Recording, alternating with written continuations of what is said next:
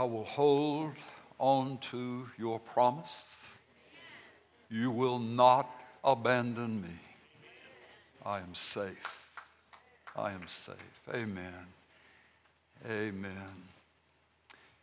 You may want to go to our YouTube channel and find this worship service of these two this morning and replay that um, all of those wonderful declarations that we have sung this morning about who He is and all of His names and who we are to Him. Amen. Amen. Let the redeemed of the Lord, let the rescued of the Lord say so. Amen. Amen. There is a word, I believe, from the heart of the Lord for us this morning.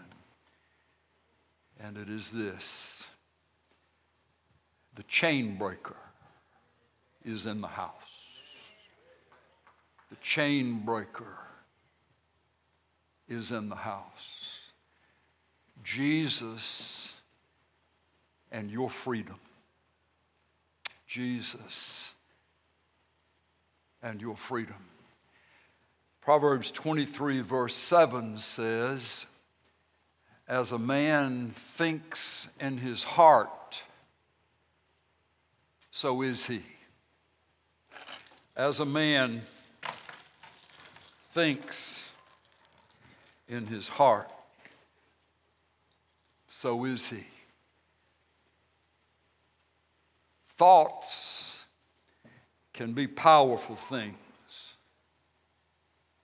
How you think about yourself,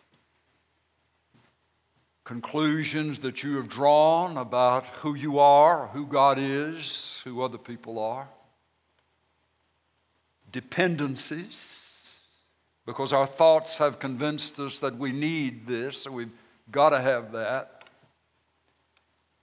attitudes perspectives, logical patterns of thought that may or may not be accurate, but they're strong and they can be changed. As a man or as a woman thinks in her heart, thinks in his heart, so is he. So is she. But what if our thinking is wrong? What if our thinking is messed up? What, if our conclusions are not accurate? What if we have chains, chains, emotional, mental, attitudinal chains that are doing three things? They are so powerful that we can't shake them. They are stronger than we are. Because if we were able in our own power to break them, to release ourselves from them, we'd have done it a long time ago. Chains have the ability to bind. That, that's what a chain is for to restrict, to bind, to hold in place. A chain can bind you because it's stronger than you. A chain owns you, owns you, because it has determined your past and is determining your present and threatens to determine your future. Owned by something heartless, owned by something cold and cruel, owned by something powerful. Now, stay with me. We're going to get to the good part, but we gotta we gotta think about the bad before we can appreciate the good. Jesus is the chain breaker. A chain in your mind, a chain with an attitude, a change with chain with a dependency has the power of binding us, has the ability to own us and has the capacity of robbing us, of robbing us of the life and the destiny of blessing and favor from the Lord. But, folks, I'm here to tell you no matter what your chain is, no matter, no matter what it's, what it's chained, what you're chained to, or how strong your chain has contained itself around your thinking and feeling and emoting and choosing, no matter what the chain is, one of the wonderful names of Jesus that we would put in our language and understand Jesus is the chain breaker. Let me tell you how we get that, where we come from with that. And I pray that the Lord will just speak this with, with such strong and clear arms of His love into your heart and hope into your heart that you just won't be able to escape it. If, if the chain has dominated, here comes the great dominator, and his name is the Lord Jesus by his Spirit. Isaiah chapter 61, Jesus read from in Nazareth early in his ministry as he began his public ministry. And he said, as he read from Isaiah, The Spirit of the Lord is upon me and he has anointed me to bring good news to the afflicted, good news to the suffering, good news to the ones pressed down with weights too great for them to lift. He sent me, he's anointed me to bring good news to the afflicted, to bind up the brokenhearted, and he has sent me to proclaim liberty to captives and freedom to prisoners. He's saying, and as he spoke to the group listening to him at the synagogue in Nazareth that day, he says, Today these words are fulfilled in your hearing. I am the one anointed. I am the one endued with specific and supernatural power to do the following things. And one of those things he specifically listed is to set captives free to proclaim to prisoners freedom. That's about breaking chains. That's about setting captives free. Now, now, before somebody just checks out on me because you've been in church all your life, okay? You, you've been in church since the nursery. You say, well, I'm, I'm not bound up by, what, by all of these other things that all these poor folks who need to get set free may be bound up in. But when you check your own inventory of your own heart, you realize they're just some people that when the name comes up, you just want to spit. When, they, when the name comes up, just fire can come up from, or there can be a place of resentment that just lingers and lingers and lingers and cooks in you. We can poke you, and a verse of scripture comes out. We can poke the other side of you and you can hit a note of amazing grace. But the truth is, chains, chains of unforgiveness, chains of fear, fear chains that would, that, that, would, that would bind you to the past and, uh, and, and not, not be able to believe the Lord for the best in the future. So, so this, this thing about Jesus being the chain breaker isn't just for drug addiction, it's not just for alcohol addiction, it's not just for the opioid involvement, it's, it's not just for, for folks hooked on this, that, or the other. It, it is those things, thank the Lord. But it's white collar stuff too. It's sitting in the church pew stuff. Where am I stuck? Where have I got something that has me by the wrist in my emotions and, and I can't get away from that? Okay? The good news is that Jesus doesn't want to just leave us as captives. He will bring about circumstances and seasons in our lives for the purpose of identifying and showing us where we're bound. Not so that we can stay stuck, but so that He can set this captive free. So, could, could we just agree privately, quietly before the Lord, but on purpose, intentionally, to say, Lord, show me where I'm bound. Show me the chains in my life. Because sometimes you can get so comfortable with chains around your wrists in a particular area of your life that, you've, that we give up. We just think we're supposed to live the rest of our that that that is normal.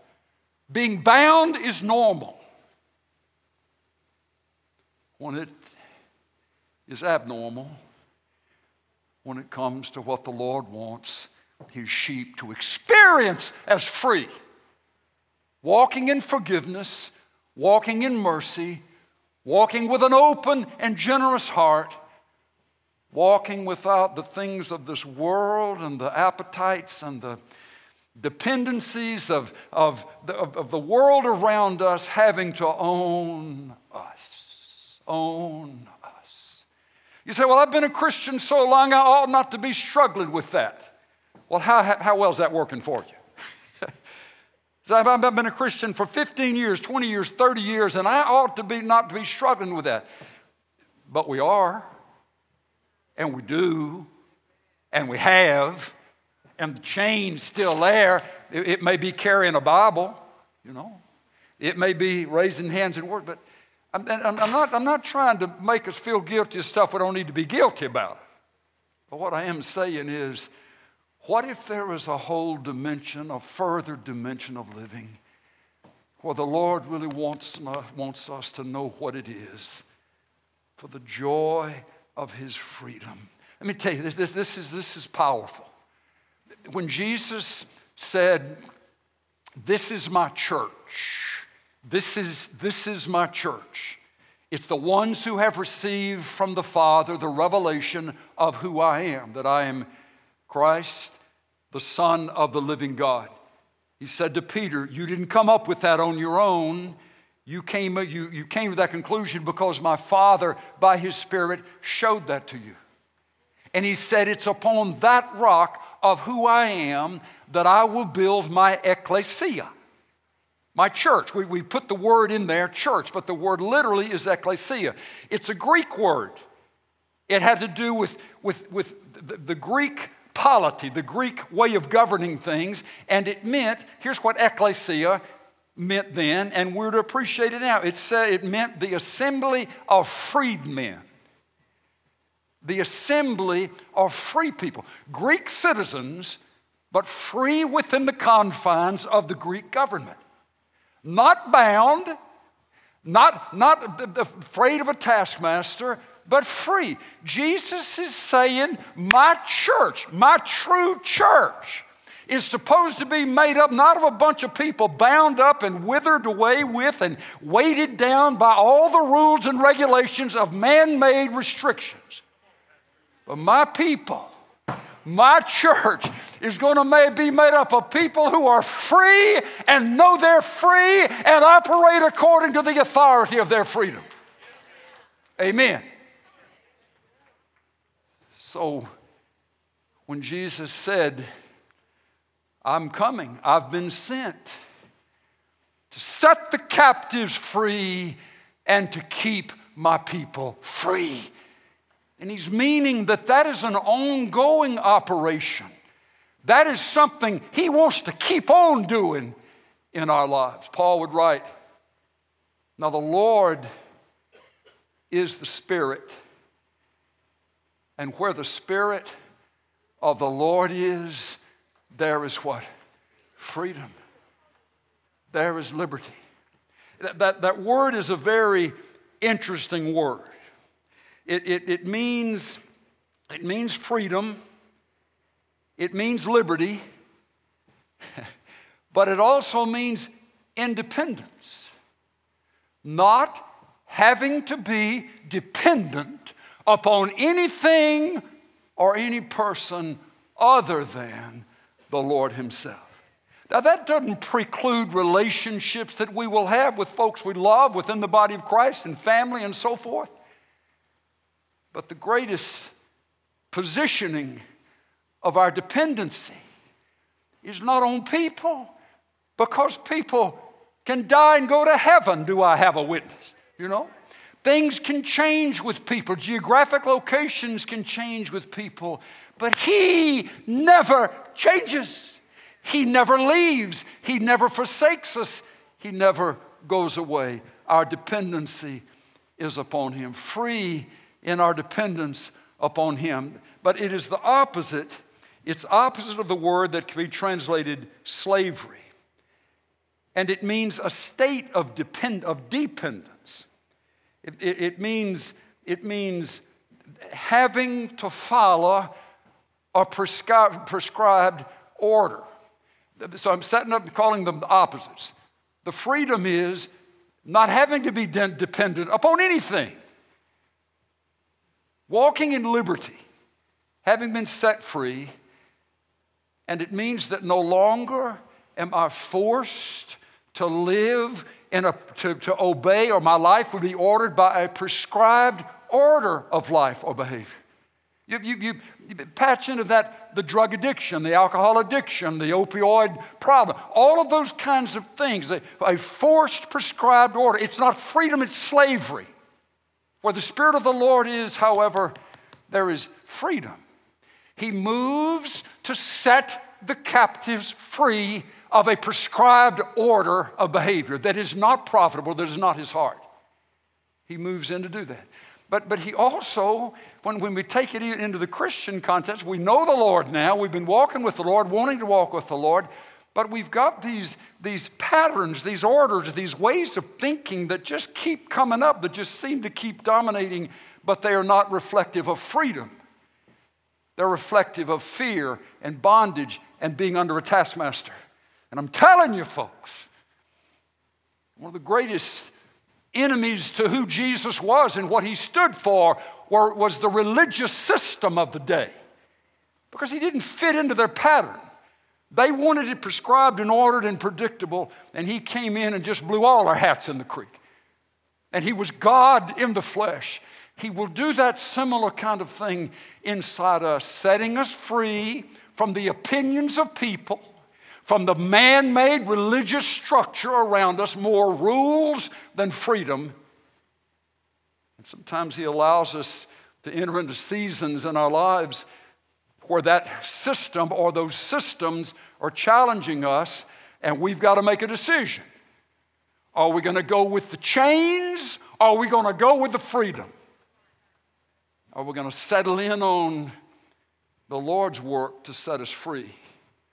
Or have we become so familiar with our chains that we opt for the chains rather than for freedom? I want to just say to you, God's doing a work in many hearts, many listening, wherever you may be in our streaming family, but a whole bunch of folks right here in San Antonio. God is doing a work of setting captives free in dimensions and in areas of our lives that maybe we have never thought that we could live free. How does He set you free? by the work of His Spirit, He can change your appetite. He can change your want to. He can move into where you just lose your taste for it. Do I have a witness? A bunch of you clothed in your right mind this morning, sitting here and not buried in some grave six feet under because the Lord changed your appetite. You were eating and drinking and chasing stuff that was killing you. And He changed your appetite. He set the captive free by shifting the appetite. Sometimes he sets the captive free by just geographically relocating that which you had been bound to. She, he, or it is in another state now. They left, you stayed, but in the part of that, you wonder, God, my life's falling apart. And the Lord's saying it needs to fall apart. Stuff needs to come loose. I'm setting my captive free. You're better off without that than you were when you had it. The steps of a good man, woman ordered by the Lord, and he delights in their way. When I fall or when he falls, he will not cast head, be cast headlong because the Lord is the one who's holding his hand and holding her hand. He has ways of setting the captive free but, and, and we'll read this in a moment. But the truth, he says in, in John 8, the truth will set you free. Knowing the truth about a situation will set you free. Sometimes, as that settles in, I've been believing a lie. I've adopted a wrong conclusion. That's not who I am in the sight of the Lord. Well, that person's been lying to me, using me, abusing me in the sense of not, not allowing my freedom. Therefore, I call it a lie, and I renounce the lie coming out of those mouths, and I reject it. He sets the captive free. That's what he does. He sets the captive free. Now, a captive is going to be a stranger to deep joy, deep satisfaction, deep peace, a sense of worth. A captive has a hard time with any of those things, but someone who is set free, being set free by the work of the Lord, there is a gravitation toward joy. There's a gravitation toward fulfillment. There's a gravitation toward that which is right and good, and there's peace and there's life in it. Jesus said, I came to set the captives free. I've come to turn the prisoners loose. And he's a specialist at it. He's a specialist at it. I want to just show you, find, find John chapter 8, if you would, with me. Gospel of John, chapter 8, words of Jesus. Verse 31. We'll just read his words. If you abide in my word, then you are truly disciples of mine. If you are, if you are holding on to, if you're clinging to, if you are living, trying to live in my word, what I've said, then you are truly disciples of mine. And then he says, and you shall know the truth, and the truth shall make you free. Jesus would say in John chapter 14, I am the way, I am the truth, and I am the life. Jesus is the embodiment of truth. He's the embodiment of truth. But from that place of the embodiment of truth will come specific words of truth, directives of truth, instructions of truth, warnings of truth, blessings of truth. And it's the truth, it's the truth emanating from Jesus, but flowing forth from his heart and mind for you that will set you free and keep you free. Jesus didn't die on the cross for junk. Jesus died on the cross for those he saw as a treasure, those he saw as a blessing. When he died on the cross for you and for me, he saw us as what we would be without the chains contaminating and limiting and owning our souls. So when I receive Jesus, when you receive Jesus into your heart, you're receiving into your life, into your soul, into your spirit, the embodiment of truth. And as Jesus gains more ground in our hearts and lives and minds, as he establishes more of his loving control and operation in greater areas of our lives, what is the evidence of that? What is the residue of that? Is that we have the sense that we are living in greater freedom, freedom, and not more and more restriction. That we, there's a sense of if the Lord puts something in our heart, we will speak it rather than being scared to death if we spoke something we might mess up. There's the press more to, to, to, long not to miss something, miss out on something, than there is the fear of making a mess of things. It's that we realize that He knows who we are. He knows what He got when He got you and me. He, by His presence inside us, is making His presence more and more and more known. You look at somebody who is truly walking with Jesus, truly walking with the author of liberty and you will not find a person older and older in that journey with a sense of being scared to death, scared to express, scared to love, scared to mess up, always restrictive, always. They may not have very much, they may not have a big fancy everything.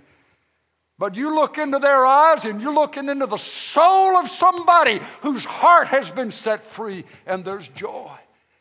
They may not have, they've been driving the same car for the last 25 years, but you look into their eyes and that, that, you can tell that there's so things, so many, so much more important, blessing so much greater than that vehicle that they've got, a miracle that the four tires still have air in it. But that's not, that's not the essence of how they see themselves. They see themselves as a child of the king, blood bought, picked out, chosen, wanted by the God of heaven. Free free, knowing that they are loved by Him, knowing that they've been forgiven by Him, knowing that they are a picked out, wanted child of His. And the freedom of that kind of love animates and dominates their lives. I, I, you know, it's, it's sad to see someone who says they've known the Lord all these years, but you look at them and they just look like they're still under a taskmaster. They still look they're scared, look like they're worried, like they're afraid. They don't know. No, no, no, no, no. Where the Spirit of the Lord is, there is an operating work of setting captives free. Freedom from fear, freedom from condemnation, freedom from all of the things that can cause us to look heavy. Yes, there'll be times when circumstances are such that our hearts cry out, our hearts break, we cry out unto the Lord, but we don't stay there because in that place He meets us and He heals our brokenhearted place and He is continuing to set the captives free. So, who is it with the attitude that you have toward that one? Who is it who owns you, Christian? What set of circumstances going on in your life own you? What if the Lord today would be saying to us, Bring me your chains, bring me your chains. Ask me to set the captive free, and you trust me to do it. You say, I could never forgive, I could never forgive, I could never. That's right, you and I never can forgive the way that He would want us to forgive. But what if He, by His Spirit, has come to set the captive up to an unforgiving spirit that just can't release that one who offended us back unto the Lord, but with the help of the Spirit. It doesn't mean that all of a sudden what they did to us is all of a sudden not that bad. It may be 10 times worse than we ever knew. But we're realizing that for me to carry that unforgiveness and that resentment is death and not life. And forgiveness means that I release, I release that one who has done those things or that situation or setting. I'm giving that to you, Lord. I'm releasing that to you. The conveying of that truth has the ability to work freedom into our hearts. That pleases His Spirit, and His Spirit is doing the work of freedom. You look back through some of the greatest crossroads in your life, some of the greatest challenges, some of the greatest mental difficult times in your life. And at the time you were going through it, you might not have seen it as a work of freedom. But I'm telling you, many of you, months or years after that season came and went, you look back into that situation and you realize what you were in the middle of and what was coming against you and what was controlling you. And you realize now that the way it turned out, God, by His love for you, His Spirit at work, was setting you free. The places that you have now that you can freely journey to, the attitudes, atmosphere that you can have within your heart now are incredibly different than what you had then. It was closed in, it was controlled, it was shut down. But the Lord, using a circumstance that you couldn't control and couldn't get out of, but in that place, He was allowing all of that to work together for good in your life. What was the good? To set you free set you free. To set you free. Going to show you, if I could, another verse. This is in the book of Romans. Just to, just to keep it clear in our minds that this is an ongoing work of the Lord. That this matter of being set free is not something, all of which is going to completely be wrapped up at the time we receive Jesus as Savior and Lord. It is a process, it is a journey. There's some things that He wasn't working on 15 years ago in your life that He's working on now because it's time. It's time for you to get free in that area. So here, here is this is Romans 12, verse 1. I urge you, therefore, brethren, by the mercies of God, to present your bodies, the whole of yourself, as a living and holy sacrifice, acceptable to God, which is your spiritual service of worship. That's another whole series of sermons we won't get into this morning. But look at verse 2.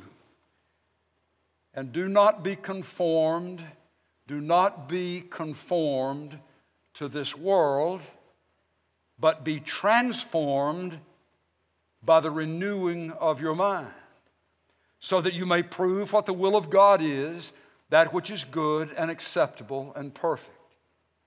The idea back at the start of verse 2 is that the world has a way of pressuring us in specific and certain and designed directions of thought, of thought, conformed to the world into the way that the world thinks. The way that we reason we know that is that he says in the second part, but be transformed by the renewing of your mind by the trans, be transformed by the renewing of your mind. In other words, there's going to be a different way of thinking that the world around you operates in than the way of thinking that the people of God are to walk and operate in. Be transformed. The word transformed is that word that we get metamorphosis from. It's where that caterpillar crawls out on a limb, spins a cocoon, it goes in a caterpillar, comes out of what? A butterfly or a moth. It, it means a total transformation to the better of our minds. If, if, if the Bible didn't mean it, why did it say it? If, if it wasn't possible for your mind and the way you and I think to be adjusted, to be altered by the power of the God who stepped out on nothing and said, Let there be, and all the lights came on and the universe began to function. Transformed in our minds, transformed in our way of thinking transformed with our conclusions. If the conclusions are wrong, He has the power to show us the right conclusion and the ability to convince us with His logic of what is true. Transformed, metamorphosized into a new mind. Well, now, how's that supposed to happen? Glad you asked that question. Turn to Titus, keep going, leave Romans, Romans 12, and, and find find the book of Titus, Titus chapter 3 and verse 5 or 4. Titus 3, verse 4. Here's, here's what's written. Verse 4 But when the kindness of God our Savior and his love for mankind appeared, now watch this, he saved us, he rescued us, he, he did something at the cross. He made the cross real to us. We came to believe Jesus as Savior and Lord. That was, that was the beginning point of the saving. He saved us, not on the basis of deeds which we have done in righteousness, but watch this, but according to His mercy. And here is the expression of His mercy. The mercy is not something we earned. Mercy is something we don't deserve. Mercy is blessings that we get in the face of our, our inability to deserve any part, have earned any part of what God would, give, would want to give us. He's saved, has done in, in righteousness, but according to his mercy, these two things by the washing of regeneration, by the washing of a new birth. He puts a new person inside, inside us, the creature, creation that we are in Christ now, and then, and renewing by the Holy Spirit. Renewing, it's a verbal form renewing, not renewal, as if it happened back then. It's the idea that here is how the ongoing saving of God, rescuing of us from the world and from our past and from all the stuff that can bind us, it happens by the renewing of the Holy Spirit. By the renewing of the work of the Spirit of Jesus. You say, I've still got chains. I've still got these chains. I've been church all my life. Well, have you ever asked Jesus to break that chain? Or have you just been going to church and hoping that by osmosis you'd get a little good working? The church can't change anything. The church can't rescue us, but the resurrected power of Jesus the Christ can't be stopped on his mission. Renewing, the renewing, the renewing, taking from a former condition and being renovated and redone qualitatively into a brand new edition. Transformed by the renewing of our minds. Okay, and I'm, I'm this, to mess somebody up, but I, I just I hope you I hope you'll weather it. Hope you'll make it through this. When this was written, there were no published copies of the scriptures. Transformed by the renewing of our minds. Some would say, I just need to absorb myself in the scripture. If I just get scripture, scripture, scripture, that's what Paul was talking about. That couldn't have been what he was talking about because the scriptures had not been published. The New Testament had not even been completed. So, what was he talking about? Not saying that it, that it is wrong because we're doing that this morning. What does the scripture promise that's the heart of God for us? To renew our minds. But if we approach it just as an academic, I'm going to memorize all the verses on self control. I'm going to memorize every verse I come across on marital fidelity. I'm going to memorize everything I can on, on anger management. And you can end up being more frustrated than when you started. Because those are standards, those are things that we can't live up to even as Christians unless the Spirit of Jesus alive in us enables us to do that. So, by desperation, this is what he was saying. You desperately, because you need him to transform your mind. You seek the Spirit of Jesus to do what only He can do. That's why I'm asking the question. So you say, I've got, I've got a chain in my life. Who have you asked to help you with it? Who have you asked to set you free? Christian friends, they can pray, they can sympathize, they can say things that help them. What happened when they were in the beginning, beginning to be set free? But what if the loving heart of the Savior, looking out across his sheep this morning, he's just saying, Ask me. Ask me. Ask me by my Spirit to break the chain and set the captive free because I am the one who is only, the only one who can do it, but it's in my heart to do it for you. See, don't, don't, get, don't get messed, don't get this thing mixed up that talking to Christian friends about your burden is the same thing as talking to Jesus. It's not. And sometimes the Lord will just let the counsel and advice and prayer prayed for us for others to, to, to seem to dissipate and even fail because He's saying, I want you to come straight to me. What did I tell you that I came for this very purpose? To set the captives free, to turn prisoners loose. And in this place where you're bound, you see it now, you realize it, and the truth is that it's bondage and not freedom. I invite you to the throne of grace. I invite you to the throne of mercy.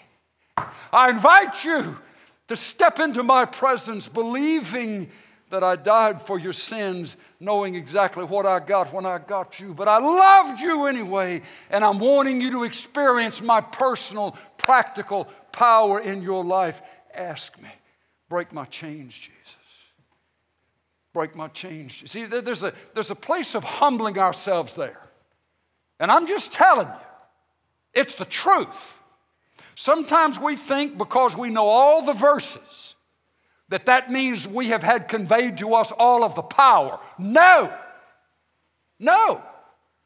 As I said earlier, sometimes knowing more of the Bible can leave you more frustrated if we don't connect the two dots. What is the connection of the two dots? The revelation of God's Word and who we are. It is the outpouring and the work of the Spirit of Jesus, making the Word of the Lord tangible, real, palatable, operational in our lives.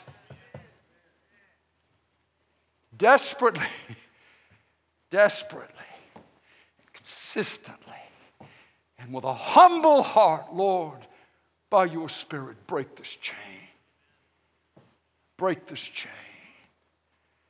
Break this chain of thoughts, break this chain of conclusions, break this chain of lies working in me, break this chain. Now, He may, he may do it all of a sudden. He may give you a sense, give you a whiff, give you, a, give you just kind of a fragrance of what's going on. And it's the process that begins. And you stay with it. You keep praying it. Lord, break this chain. You see, some of us, we, we, we, we quit struggling with the, you know, the alcohol, the drugs, the, all that stuff a long time ago. So we thought the big stuff dealt with, the big things are already done with. When he's wanting to say, but there is this one place in your heart, this, this one place in your heart that when it operates, it grieves me. It, when it comes up, it's, it, it's, it's not going to send you to hell. It's not going to cut you off from, from being a part of the family, but it grieves my spirit. And I want to set you free there. I want you to know freedom from the top of your head to your toenails in your boots and everywhere in between. Because I came to set captives free. And in the place of freedom, there is joy. In the place of freedom, there is hope. In the place of freedom, there is a generous heart that wants to give and bless away. Okay? Came to set the captives free. What's your chain? What's your chain? What's your chain? Lord, I bring it to you. I confess the sin of any agreement with that chain. I confess the sin of operating in a place of less than where you want me to be. And I just give it to you and I ask you to break it. I ask you to show me your power to set the captive free. Some folks say, Well, I want to see a revival. I want to see a revival. You know, sometimes the greatest revival can be when He does something in your heart that nobody else maybe has even known about. But it's that place of freedom and that place of life and that place of joy that you know today is different than yesterday because it's different in your mind. Can He affect our thoughts? Are we just a prisoner to our thoughts? Are we just a, on a pinball machine, just knocked around all about? We can't control our thoughts. We can't necessarily, but He can. And Paul would write that we, we are able, through prayer by the power of the Spirit, to take every thought captive to the obedience of Christ. How about that? So, Lord, bring it. Lord, do it. Now, I want to finish up. I want to mention two or three examples of chains that Jesus broke. Chains that the power of God broke. The first one, the first one, I want you to just look quickly with me at Matthew chapter, Matthew chapter 9. And this is the chain of a rebellious life. How Jesus broke the chain of a rebellious life. Now, there's some of us, I hope we'd be able to say, I'm that. That was me, a rebellious life. But this one, this one is this one isn't like way out there, kind of um, in, in all sorts of behavioral aberrance. This, this is about somehow, in its own form, a man who had reached a level of respectability within a certain uh, group of the culture in which he lived in, but it was, it was a rebellious lifestyle. Verse 9, Matthew 9, verse 9. And as Jesus passed on from there, he saw a man called Matthew sitting in the tax office. And he said to him, Repent, get baptized, give $5,000 to my ministry. You see that? I'm just checking to see if you're looking at your copy of the scripture. What did he say? We have no background other than just the statement follow me. Follow me. Still a tax collector, Follow me. And he rose and followed him. And it happened that as he was reclining at the table, Jesus reclining at the table in Matthew's house, behold, many tax gatherers and sinners came and were dining with Jesus and his disciples. And when the Pharisees saw this, religious police, index finger about 48 inches long, full choke barrel, when the Pharisees saw this, they said to his disciples, Why is your teacher eating with the tax gatherers and sinners? But when he heard this, he said, It is not those who are healthy who need a physician, but those who are sick. But you go and learn what this means. And Jesus quoted scripture to the scripture experts I desire compassion and not sacrifice. For I did not come to call the righteous, but sinners. Now, in the same way that Jesus set a runaway, a man driven by runaway passions free, Saul of Tarsus, he did the same thing with this man named Matthew who was living a rebellious life. Jesus just showed up. Saul of Tarsus is on his way to Damascus. You remember that story? He, he had been taught to hate the followers of the way, followers of Jesus. He had been taught to hate Gentiles. And he thought he was pursuing the mission that would be admirable in the sight of God passions worked up inside him, blind to the cost to families, children, parents as he threw them in prison and so forth. Blind to what was how God was looking down upon the stoning death of Stephen when he held the coats of the older ones who were throwing the stones. And on the way to Damascus, a light brighter than the sun interrupted his journey. You remember this. Who are you, Lord? And the answer was, I am Jesus. I am Jesus. Why are you persecuting me, Saul? To Matthew, to Matthew, who was living out a life that was at the lowest of the moral rung, despicable in his professional choice, despicable in his moral life. The, the conclusion was there's nothing worse than a tax gatherer, and we've spent a good bit of time over the years identifying. You pick out who is your most morally despicable profession or what is your most morally despicable lifestyle, and you take that name or those names, and everywhere you see tax gatherer in the New Testament, you insert your name. And Jesus walked up to one of them and said, Follow me. Jesus steps into Saul of Tarsus' runaway passion life with that chain owning him. I am Jesus. I am Jesus. Folks, it's not somebody else who has the power to break chains. It's not an angel. It's not Mary. It's not the president of some denominational group. There's only one name that's above every other name. Only one name that represents all authority. He acts when he chooses to act. No one can stop him when his mercy calls him forth. And he said to Saul of Tarsus, I am Jesus. He says to Matthew, Follow me. Follow me. Well, a religious crowd takes off on Jesus. What is your, what is your leader spending an evening with this known reprobate? Jesus was saying, he could have in effect been saying, I, I, didn't, I didn't come to help anybody who felt like they had no chains to be broken. But I've come to set captives free and that one, Matthew, Levi, and he ended up writing the longest gospel in your whole New Testament. Jesus saw something of Matthew without his chains that nobody else could see because all they saw were his chains.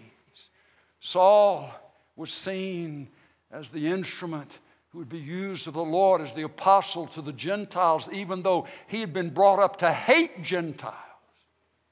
He had been taught that Jesus was a, was a fraud, was a fake, because cursed is any man who hangs on the tree, quoted Moses. But as time went on, that chained evidence that it was broken because then later Paul was able to say, I glory in the cross. I glory in the cross because it was there that he did take my sins in his body on the tree. I glory in the cross. He is the chain breaker. Talking to somebody who's listening to this, don't know where you are, but you're a part of our streaming family. Could be somebody here in this group, in this room, but somebody out there. Somebody out there. I'm telling you, my friend, Jesus is inviting you, He's beckoning you to ask Him to break your chain because He loves you, because He sees who you are minus your chains. He sees who you are in the place of freedom. And that's what He calls you. But He'll not knock the door down of your heart. He invites you to ask Him, Jesus. And it's simple, it's simple. Jesus, break my chains. Jesus, break my. No, I don't deserve it. I can't make you do it, but please, Jesus. Break my chain. Freddie Garcia, a man who started a street ministry here in San Antonio years ago, he stood in this pulpit at one time and he said, I'll tell you my prayer, I'll tell you where it all started with me. Drug addict, running the streets, trash in his life, and he knew it. And this was his salvation prayer Jesus, give me a break. Jesus, give me a break. He said he sensed at that moment in time that some, somehow that was heard. And transformation within him began to operate. And it ended up in a ministry. Fred is now in heaven, but ended up in a ministry. And there were thousands, I believe, if not tens of thousands of individuals that were affected right here in San Antonio because of what God and how God answered that prayer to break my chains. Give me a break. Give me a break. You say, Well, I've known the Lord 45 years. You still got chains? Folks who know you say, Yeah, they got, they got a chain. I can tell you where their chain is. This name comes up and they freak out. This situation happens and they go nuts. The Lord hadn't given us a spirit of fear but of love and of power and a sound mind. You got a chain? He's a chain breaker.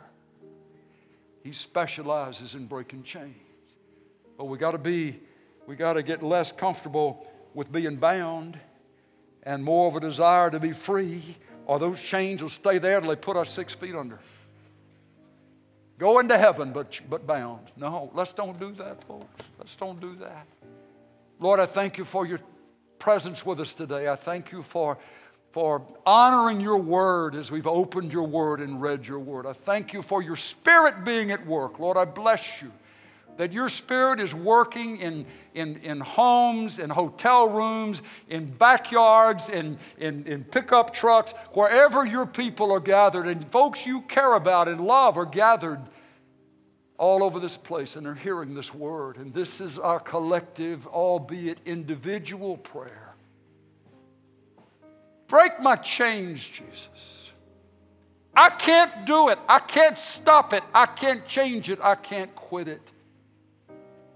I'm bound in this place, and I ask you, please, to break my chain. In the name of Jesus. Amen. Amen.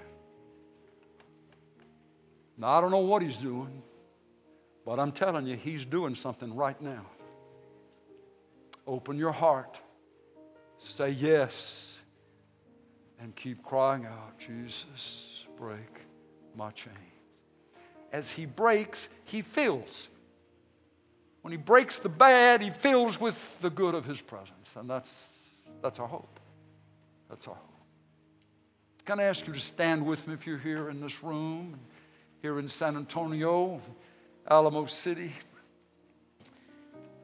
If you're listening, and I'm just so grateful for the way you love and support and pray for and respond, our streaming family. Pastor Walker at alamocity.org. If there's anything that we can be praying with you about, please, like so many before you have done, let us have an email with that address so that we can pray with you. But I'm just telling you, somebody needs to just open your heart up right now. You're ready. You're ready to receive Christ as your Savior. You don't need another five minutes. You don't need another sermon. You don't need to go to a church. You don't need to get with a preacher. Right where you are, Jesus is where you are. Receive Him. Jesus, I receive you into my heart as my Savior. Jesus, break my chains. Jesus, break my chains. As you prayed that prayer and as you sense that evidence that He's doing something in your life, would you just text or email us and let us know so we can pray with you? Because this whole this place is full of folks like that. Amen? That there's been a place where the Lord met us and it was just a simple cry, but it was from our hearts. And that has made all the difference. Lord, thank you for the time. Thank you for your presence. Bless your word to the hearts of your people by your Spirit. In Jesus' name, amen. Prayer partners, please join us here at the front if you would. If we can pray with you, we're ready. We are ready. If there's a chain that you need further prayer to be prayed through with you, we'd love to do that. We don't have any power, but we know the one who does. And we'll go with you into his presence and trust him. Amen. Amen. God bless you. God bless you. Thank you for being a part of our time today.